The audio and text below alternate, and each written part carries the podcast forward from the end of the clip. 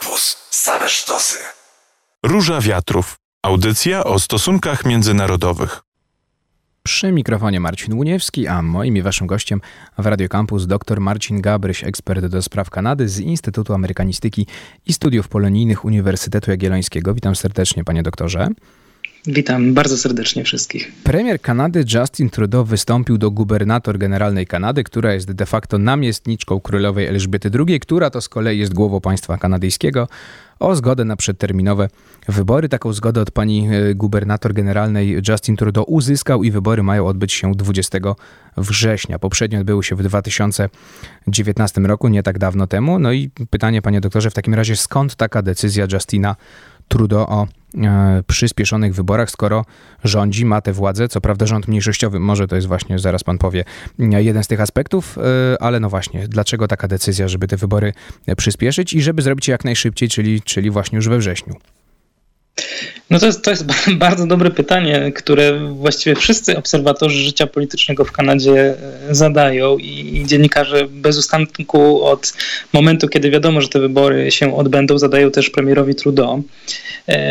No i jest kilka wersji. Mm, zobaczymy do, do, końca, która się sprawdzi. Jedna z nich mówi e, po prostu, że to jest bardzo dobry moment na to, żeby rząd mniejszościowy przekształcić w rząd większościowy, ponieważ e, wyniki z badań opinii publicznej wskazują, że mm, jest tu szansa raczej większa niż mniejsza na to, żeby, żeby uzyskać te co najmniej 170 mandatów, które jest potrzebne partii liberalnej. I to jest taki moment oddechu też e, w tym okresie już kilkunastu miesięcy pandemii, kiedy, kiedy jest lato, kiedy są względnie dobre e, wskaźniki e, i no właśnie na, na, na fali takiego optymizmu można spróbować zbudować następne cztery lata w większościowym składzie w parlamencie, a to jest zawsze oczywiście łatwiejsze. Ale bardziej złośliwi mówią, że to pozwoli, e, te wybory, jeżeli oczywiście pójdą po myśli premiera Trudeau, pozwolą mu być premierem przez 10 lat. A to w polityce kanadyjskiej jest e, jedno z takich e, osiągnięć, które nie, nie, nie wszyscy premierzy, którym nie, nie, nie wszystkim premierom się to udało, więc to taka budowa pomnika trochę przez premiera Trudeau i część y, obserwatorów, krytycznie patrząc na Trudeau, trochę patrzy na niego jak na takiego samolubnego polityka, który, y, który właściwie nie jest zmuszony okolicznościami y, jakimiś takimi zewnętrznymi czy wewnętrznymi, żeby do tych wyborów przeć, to jednak się na to zdecydował. A na ile, panie doktorze, jeszcze tutaj w grę wchodzi pakiet reform i no, gigantyczne zadłużenie kraju, bo Justin Trudeau też no, powołuje, y, powołuje się na to, że y, przez to, że ma rząd mniejszościowy, no to gdzieś tam blokują, y, jest blokowany ten jego pomysł, żeby zadłużyć jeszcze bardziej Kanadę. 100 miliardów dolarów kanadyjskich, ponad 100 miliardów dolarów kanadyjskich miałoby w następnych latach w, zasilić gospodarkę kanadyjską. Na ile to też może być, no to się łączy z tym rządem mniejszościowym trochę. To jest ten oficjalny powód, który wskazują, wskazuje premier. Mówi właśnie, że no ponieważ czekają bardzo zasadnicze teraz e, zmiany Kanadyjczyków. Polityka właśnie taka odbudowy e, po e, pandemii będzie wymagała no, ogromnych inwestycji i on chce dostać jasny przekaz od wyborców, że oni popierają no, między innymi właśnie taki duży deficyt. No i to jest oczywiście zrozumiałe do pewnego stopnia, bo, bo, bo, bo to są na skalę kanadyjską ogromne wydatki, takie, które no, zresztą notabene e, raczej ekonomiści są zgodni co do tego, że gospodarka kanadyjska się podnosi bardzo szybko po, po, po, po tym kryzysie i, i, i Trudeau tutaj idzie tą drogą inną niż, niż konserwatyści w 2008 roku w czasie kryzysu finansowego, którzy woleli wolniejszą odbudowę, mniejsze zadłużanie. Tutaj Trudeau jest bardziej po tej stronie większych wydatków. No, myślę, że myślę, że to, to jest ten, ten powód, który na pewno będzie w tej kampanii wybrzmiewał cały czas. A to jest panie zaufanie. Ten, ten, doktorze, y, właśnie na co te pieniądze w ogóle mają być przeznaczone? Tutaj kilka słów poświęćmy, no bo faktycznie kwota gigantyczna, 100, 143 chyba dokładnie miliardy dolarów e, kanadyjskich w następnych latach. Czy to ma być trochę podobne do tego planu Joe Bidena, właśnie podniesienia się po, po, po COVID-zie, plus te inwestycje infrastruktur, infrastrukturalne, to jest ten drugi pakiet Bidena, czy może jakoś, y, y, czy, czy na coś innego te środki mają być przeznaczone w zamyśle Justina Trudeau?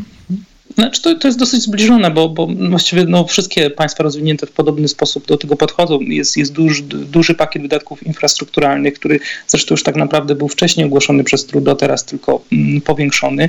No plus inwestycje, które w Kanadzie są w takie społeczne kwestie, jak na przykład e, opieka nad dziećmi, taka, która ma być dofinansowywana. Tutaj Trudeau mm, w czasie lata jeszcze, jeszcze dogadywał się z poszczególnymi prowincjami w tym zakresie. Chodzi o to, żeby e, była określona kwota kwota e, niska, którą rodzice płacą za to, że mogą wysłać dziecko do, mm, e, do przedszkoli i, e, no i to pozwoli oczywiście wejść na, na rynek pracy. Mm, no i to, to są to, to, to mniej, mniej więcej to są te pakiety ala Joe Biden w wydaniu kanadyjskim. One zresztą już, już od kilku lat są rozwijane przez Trudeau, no tylko oczywiście teraz na większą skalę. Kanadyjskie media piszą, że o ile Justin Trudeau ma dużo entuzjazmu, jeśli chodzi o przyspieszone wybory, no i perspektywę zdobycia większości, to o tyle pytanie, czy ten entuzjazm podzielają wyborcy. No i tutaj National Post chociażby zwraca uwagę, że wybory mogą przypaść na czwartą falę pandemii COVID-19, no a ich koszty to 600 10 mniej więcej milionów dolarów kanadyjskich, więc no też budżet nadwyrężył. Właśnie, panie doktorze, to pytanie do pana, jakie nastroje w Kanadzie, jeśli chodzi o, o wybory? Czy tak po linii wyborczej, że wyborcy liberałów się cieszą, a konserwatystów czy innych partii nie, czy, czy może właśnie jakieś przemieszane to jest? Znaczy, trochę, trochę tak jest oczywiście, że po linii partyjnej jest tak, że, że wyborcy liberałów e, w większym stopniu akceptują ten pomysł na wybory, ale generalnie, jak się patrzy na cały przekrój społeczeństwa kanadyjskiego, to mm, więcej niż połowa, nawet blisko 60%, 60% e, Kanadyjczyków uważa, że te wybory właściwie no, nie ma potrzeby na nie. I ja tu wrócę do tego pana poprzedniego pytania, e, e, czy mm, przeprowadzenie tych, tych, tego procesu odbudowy po mm, pandemii wymagało wyborów. No, na to nie wskazują wyniki głosowań w, w, w parlamencie parlamencie z, z czasu przed ogłoszeniem wyborów. Raczej te wszystkie duże wydatki były popierane przez partię i udawało się bez problemu zgromadzić większość e, liberałom. No więc część Kanadyczków po prostu pyta po co? Po co wydawać e, pieniądze? Po co przed upływem dwóch lat ponownie iść do wyborów?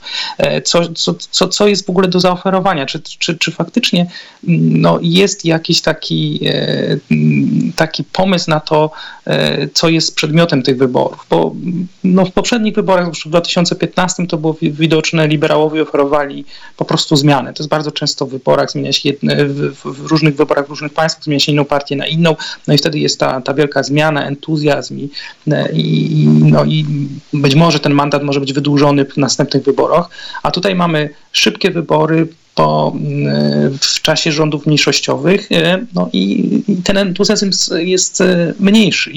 Historycznie bywało w Kanadzie tak, że mm, partie czy przywódcy tych partii decydowali się na takie wybory szybko i, no i czasami to niestety e, kończyło się dla nich e, porażką.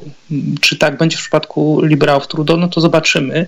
Natomiast e, no, obserwatorzy wskazują, że jeżeli zakończyłoby się to znowu rządem mniejszościowym, no to trudno byłoby to uznać za, za zwycięstwo.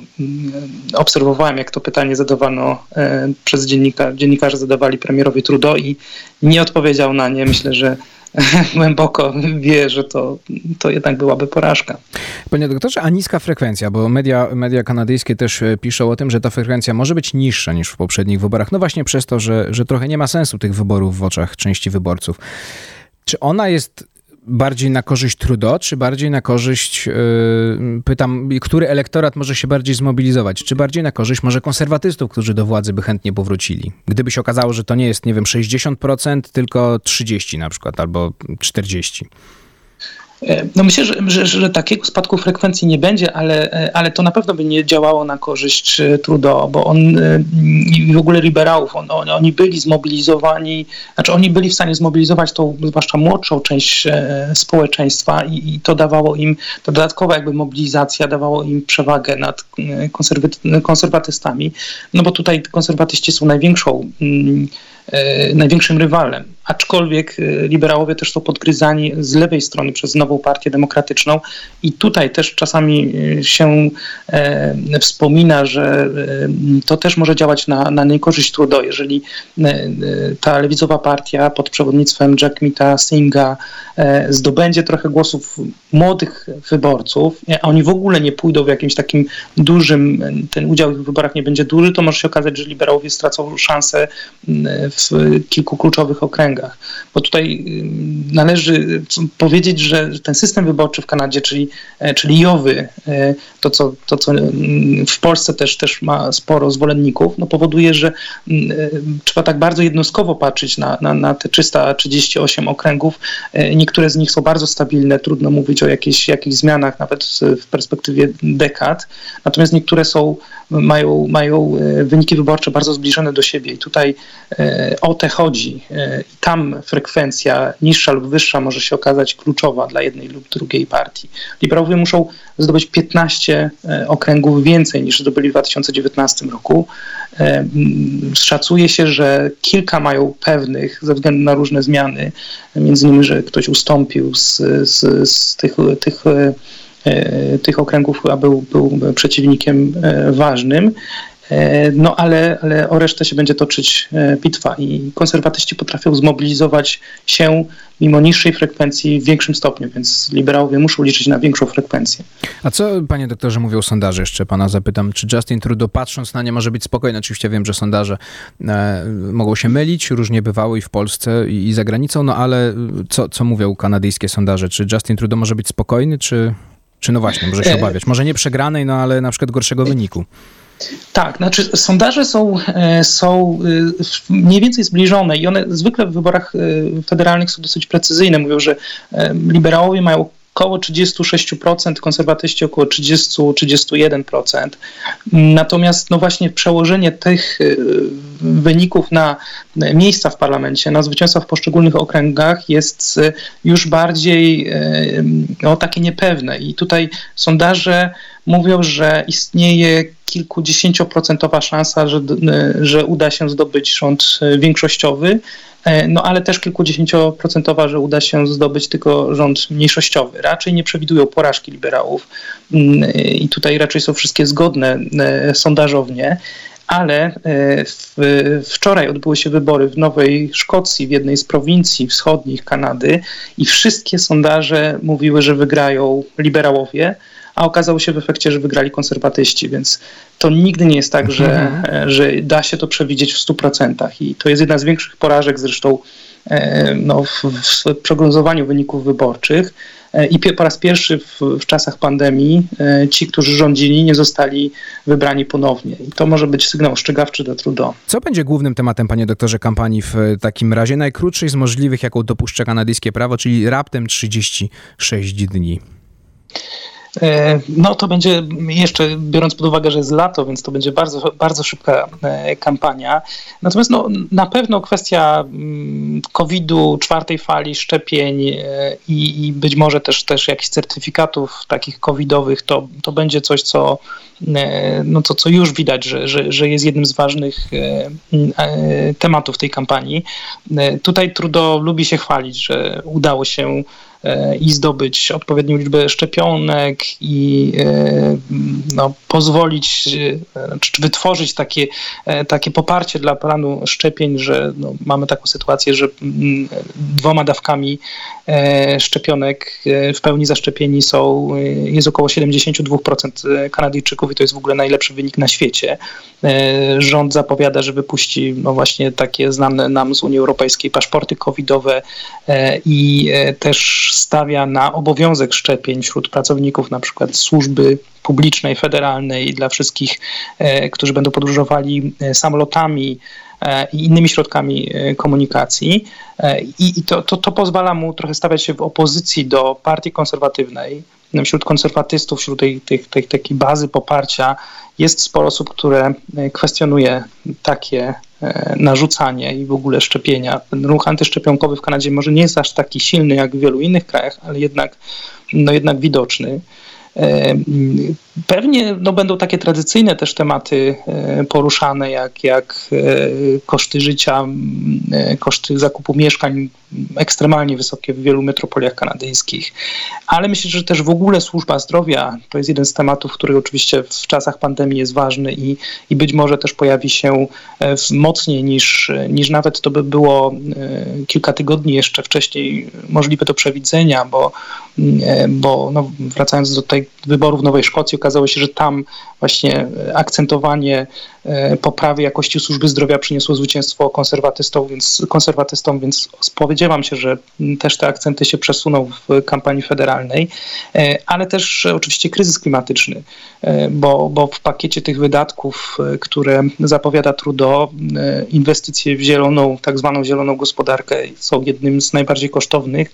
No i oczywiście zwłaszcza młode pokolenie uważa, że kryzys klimatyczny to jest najważniejsza kwestia i zresztą e, to tak patrząc na, na, na, te tematy, które w ogóle są ważne dla Kanadyjczyków, to jest zwykle w pierwszej trójce, czasami e, temat numer jeden nawet.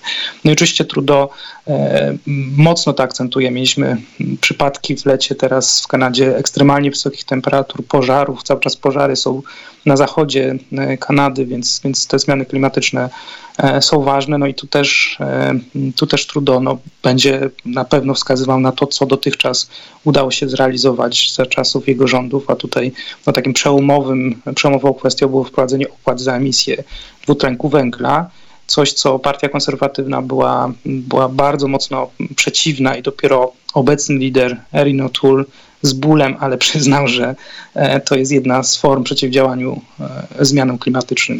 Natomiast baza konserwatystów w zachodniej Kanadzie jest ciągle oparta o wydobycie węglowodorów. No i E, i partia konserwatywna nie, jest, e, nie, nie może sobie pozwolić na takie otwarcie, otwarte e, mówienie o tym, że na przykład trzeba będzie zakończyć wydobycie tych surowców w jakiejś tam przewidywalnej przyszłości. To ostatnie, panie doktorze, pytanie w takim razie. No bo oczywiście, jeśli Justin Trudeau zdobędzie te 170 mandatów, no to będzie miał rząd większościowy i tutaj nie będzie żadnego mm, problemu. Ale gdyby się okazało, że on mm, no albo powiedzmy powtórzy wynik z 19 roku, albo wyszedłby nawet trochę osłabiony. Już nie mówię, że konserwatyści by wygrali, ale, ale powiedzmy, że wyszedłby, wyszedłby osłabiony to czy on dalej będzie chciał rząd mniejszościowy, czy myśli pan, że może tu powstać jakaś koalicja? Na przykład, jak to, proszę powiedzieć, w realiach kanadyjskich teraz obecnie może wyglądać? Czy jest kim w ogóle taką koalicję tworzyć liberałom? E, znaczy, e, pewnie by było z kim tworzyć, bo właśnie nowa partia demokratyczna jest, jest takim naturalnym zapleczem w, w takiej sytuacji dla liberałów. Natomiast y, w tradycji kanadyjskiej nie ma koalicji. Koalicje były tylko w historii w momencie, kiedy Kanada była uczestnikiem wojen światowych.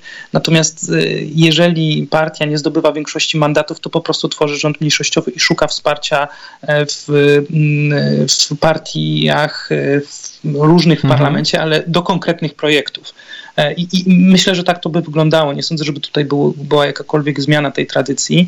Natomiast no, to jest właśnie to najtrudniejsza sytuacja dla Justina Trudeau, no bo, no bo to by zdecydowanie jego os, o, osłabiało i, i on nie byłby już dla liberałów takim jedynym naturalnym kandydatem na przywódcę. Być może zaczęłyby się jakieś powoli poszukiwania kogoś, kto by go zastąpił, zastąpił w następnych wyborach. No zwykle, jeśli będzie to kolejny rząd mniejszościowy, no to nie dość, że to jest wizerunkowa porażka. No tak, bo rozpisaliśmy tego, wybory, planu. które nic nie przyniosły które właściwie nic nie przyniosły, kosztowały nas e, tylko podatników e, pieniądze. E, no a, a poza tym ten następny rząd mniejszościowy też generalnie one zwykle trwają krócej niż kadencja. Jakby to jest, to jest, to jest statystyka mówi, że dwa i pół roku przeciętnie trwa ten rząd mniejszościowy, więc, więc i tak te wybory byłyby wcześniej. No i właśnie te, te, te, to, czy Justin Trudeau no, byłby takim jedynym pewnym kandydatem na przywódcę, następnego przywódcę liberałów, pewnie by trzeba zacząć, zacząć powoli się zastanawiać, czy tak czy coś, jakaś zmiana by się nie szykowała. Dr Marcin Gabryś, ekspert do spraw Kanady z Instytutu Amerykanistyki i Studiów Polonijnych Uniwersytetu Jagiellońskiego, był moim i waszym gościem. Bardzo dziękuję panie doktorze za rozmowę. Ja dziękuję. Wybory 20 września w Kanadzie, czyli niedługo zobaczymy, e, jak się potoczą losy Justina Trudeau i jego partii, czy wyjdzie wzmocniona, czy nie. Ja się nazywam Marcin Uniewski, a my się słyszymy oczywiście w środę za tydzień.